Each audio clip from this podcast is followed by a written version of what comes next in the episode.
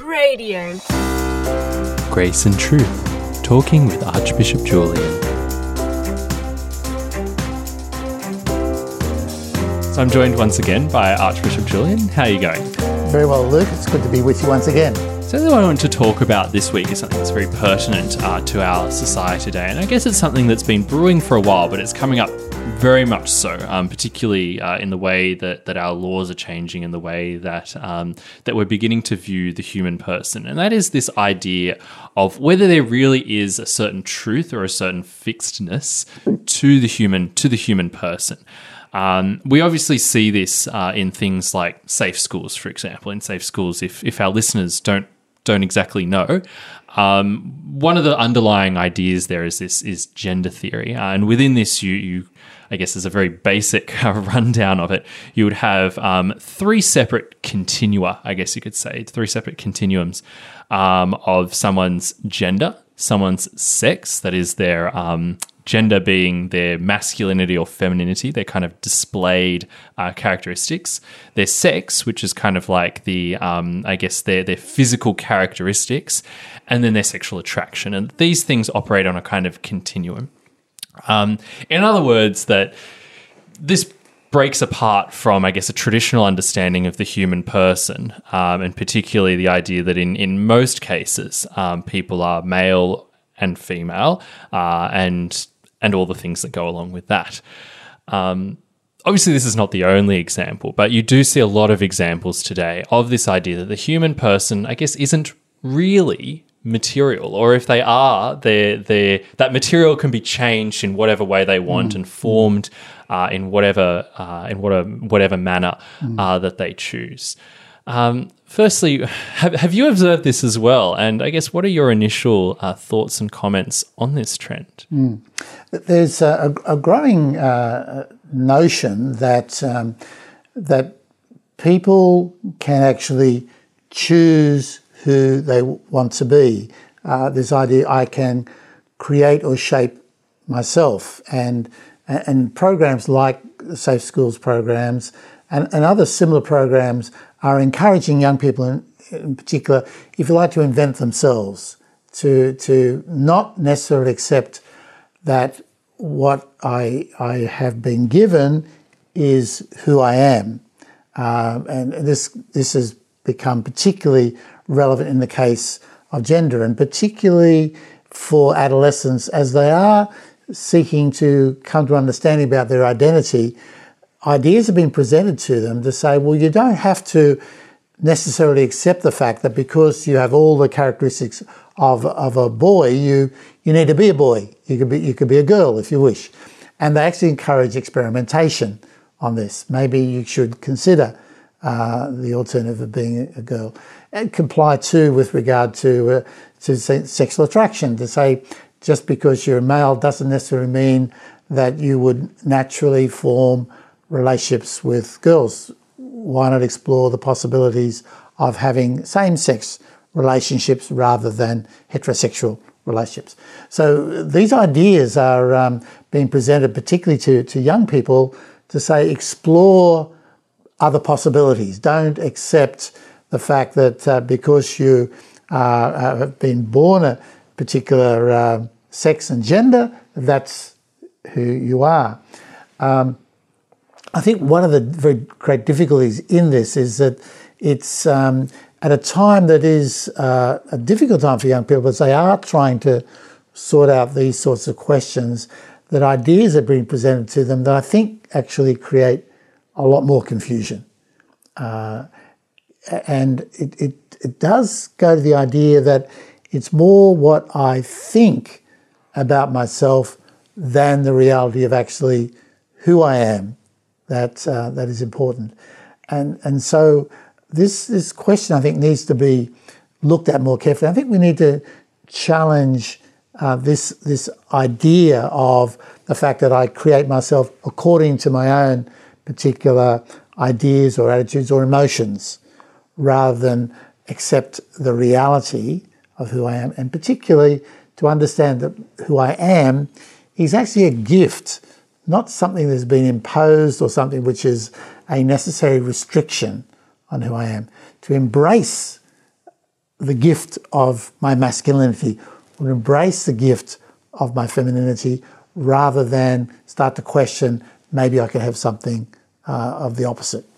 Just going going there on what you've been saying about um, that, you know, embracing this idea of our, of our masculinity and, and our femininity. This this kind of does go a little bit culture, countercultural to a lot of our other things in life. I mean, um, sort of, I'm my, my background is is in marketing. That was my my undergrad, and um, we had this idea in marketing of that when, when you when you advertise something, when you promote something, you create the um, this kind of brand image. You create this this ideal person, and uh, giving it away here for all the listeners. When when the advertising agency, I, I think I've never worked for an advertising agency, but this is what we learned in uni um, gets uh, get, gets a brand. They they ha- they create a particular person, you know, who um, we would want to aspire to. So you know, back in the old days, it would have been the uh, the Marlboro man, but um, I guess in more politically correct times, it would probably be the um, you know the, the the young woman drinking the drinking the diet coke, uh, for example. So this whole thing isn't particularly new, and it very much comes from, I guess, a, a, consumer mindset. Do you think that this isn't necessarily, while being quite respectful to people who who are, um, I guess, suffering from from gender dysphoria, from this idea of that I'm something different? Do you think that this is being, I guess, encouraged by society, not necessarily from uh, from from the gender theory proponents, which it is, but also from a wider society? which is telling us not to embrace the person that we are, that the person we are is good, but rather that there's always a more ideal person that you could be. You know, that the person you are is not good enough. You need to be mm. X person and then you'll mm, be happy. Mm. Do you think there's something to that? Uh, look, I, I think there is. Uh, all this is, there's a broader cultural uh, forces at work. And, uh, you know, and when we talk about advertising, when we talk about uh, things like body, body image, and all these sort of things, um, young people in particular are under, are under quite considerable pressures to be better than they see themselves uh, being. Um, I think that's also a problem with Facebook. People want to put forward a, an image of themselves, which is, I think, a little bit better than the realities of, of their lives. I think this is uh, this is part of the cultural environment that we're in at the present moment, and I don't think it's very healthy at all because we, we, we, then find young girls being caught up in anorexia because, because they've developed this uh, really quite perverse understanding that their body's not good enough. Um, so this, this, this is something which does permeate the culture of the present moment and I think creates very, very real pressures on young people. I think one of the beautiful aspects of the Christian faith is the idea that everybody is individually created and loved by God as they are.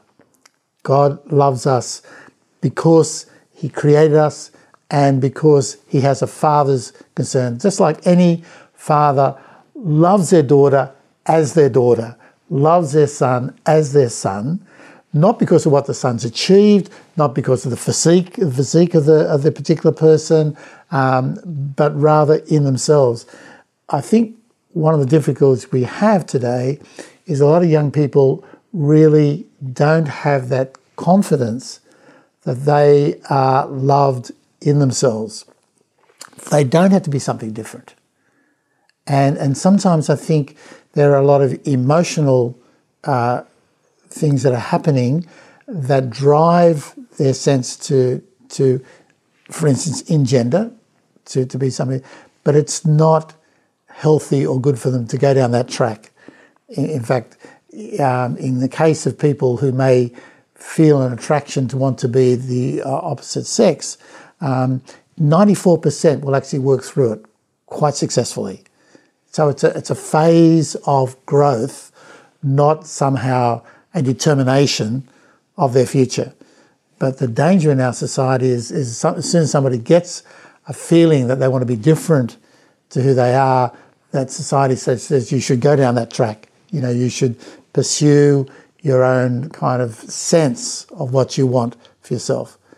Now, that may be actually extremely detrimental in the long run. So, one of our roles will be to help young people come to a, a, a greater confidence in the goodness of who they are and the sense that they have a dignity and a worth in who in who they are, and they can they can blossom and flourish as an individual within the terms of their identity, not trying to be something different.